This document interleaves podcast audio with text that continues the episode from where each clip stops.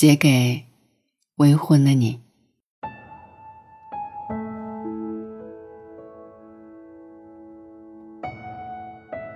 好像小白兔遇见小灰羊以前，也想过一辈子不结婚的。小黄鸭问他：“单身累还是结婚累？”小白兔一直不知道该怎么回答。直到有一天，他守着一片胡萝卜苗，给他们浇水、施肥，给他们捉虫打药，忙得满头大汗。路过的小羊递给他一块毛巾。小灰羊问：“这些杂草可以送给我吗？我可以每天来帮你除。”小白兔说：“好啊。”小灰羊拔得好开心，一颗又一颗。他们有说有笑。那一刻，小白兔突然明白了，不开心的一生，才是最累的。那年冬天来得很早，小白兔来不及反应。胡萝卜被冻死了很多。小白兔一下子就慌了。没有胡萝卜，怎么熬过冬天呢？路过的小灰羊递给他一块草饼，说：“你尝尝，好吃不？”小白兔咬了一口，脆脆的、酥酥的、甜甜的，很有夏天的感觉。第二天，小白兔的家门口多了一车草饼。他已经很久没有收到过礼物，也很久未试过这么接近一个人。他知道这一车草饼很快就会吃完，可是这一刻，他觉得好暖。他幻想着来年山坡上种满了胡萝卜，秋天小羊会送他一首小诗和一束蒲公英。他们在山坡前玩跳山羊，那时候他一吹，蒲公英就会唱着歌，飞过一个又一个山岗。他突然开始期待春天快快来到。小黄鸭问：“是那一吹救急的草饼感动了你吗？”小白兔摇摇头，说：“我一直以为是那些杂草闯进我的胡萝卜园，打扰了我的生活。”直到冬天打破森林的原则，我才重新认识他们。我们以为的全世界并不是全世界，只是我们认识的世界一部分而已。小野马说：“山那边是一条他过不去的河。”大老虎说：“山那边是吃喝拉撒躺平，但没有自由的动物园。”蓝精灵说：“山那边是一片海。”小黄鸭说：“可是我听布谷鸟从一线森林飞回来，说山那边可卷了，把你卷在一张花的饼里，给你撒糖放葱花，给你蘸酱放黄瓜。”小白兔说：“少打听社会上的事儿。”小黄鸭问：“你为小羊打破了自己的原则吗？”小白兔又摇摇头说：“你遇见谁，跟谁在一起，他都会把你的世界加宽、加长、加高，懂吗？你在河里，脚下就是一条鱼；他在岸边，脚下就是一棵草。交集的那一部分叫爱情，其余各自的叫生活。结婚。”就是你愿意跟一个人创造一段舒服的、开心的、向往的婚姻关系，然后不断的给这段关系注入价值。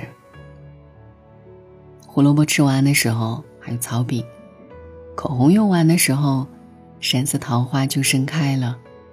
四月芳菲尽，你又种下一片胡萝卜。小华要问：你怎么确定他一定是你想要找的那个人呢？小白兔笑着说：“你一定听说过一只骄傲的小兔有三库。”小黄鸭问：“狡兔三库？”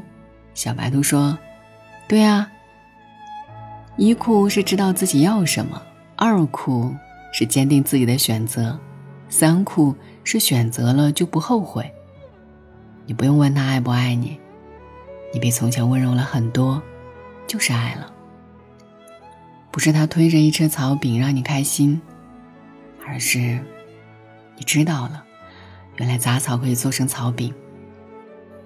然后你穿行在胡萝卜园，有了另一种开心。然后你在冬天有了另一种安全感。那一车草饼，不是结婚的意义。你拔起杂草的那一刻，重新有了意义。小花鸭问：“这就是婚姻里的新鲜感吧？”小白兔说：“遇见喜欢的人，一生年少，凑合过日子。”瞬间变老。我跟小灰羊结婚那一天，我说：“I love you，羊。”他说：“I love you too。”这话突然让我明白了，为什么结婚。我家对面的山坡有一片胡萝卜园，每天清晨我拿着锄头在除草，路过的人质疑我：“冬天还早着呢，干嘛那么勤奋？”只有小灰羊递给我一块毛巾，他在除草，我在照顾胡萝卜，有说有笑。我想，就算我们没有遇见，我相信，我们都有一个无比美好的冬天。晚安，愿一夜无梦。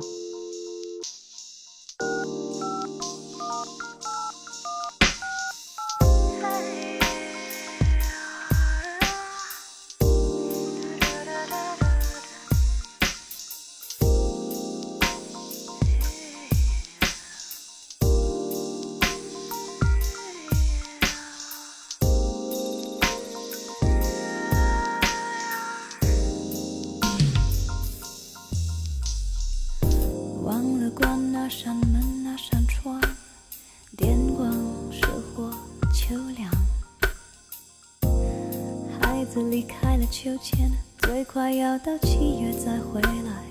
当英剧般依然沸沸扬扬，像极了枪声大作的靶场。工作了一整天，只喝了一碗冷汤。嗯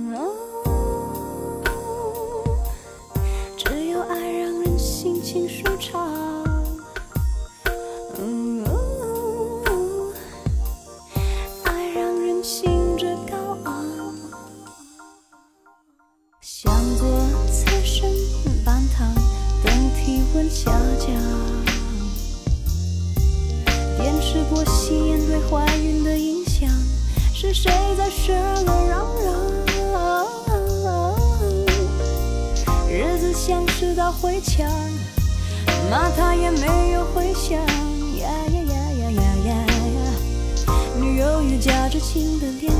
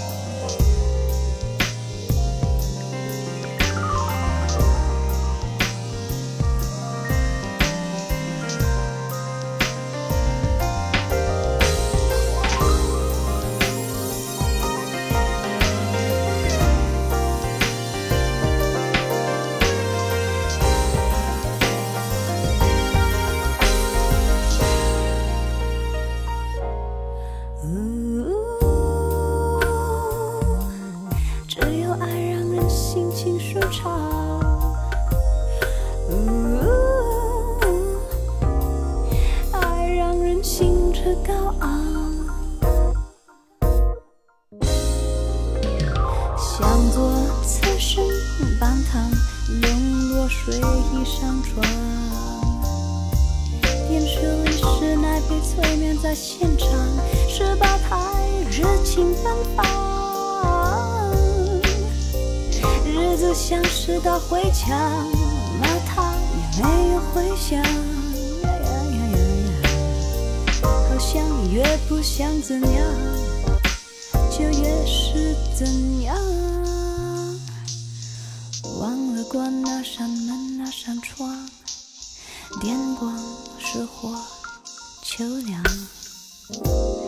孩子离开了秋千，最快要到七月再回来荡。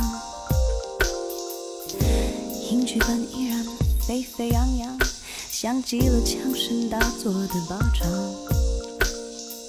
工作了一整天之后。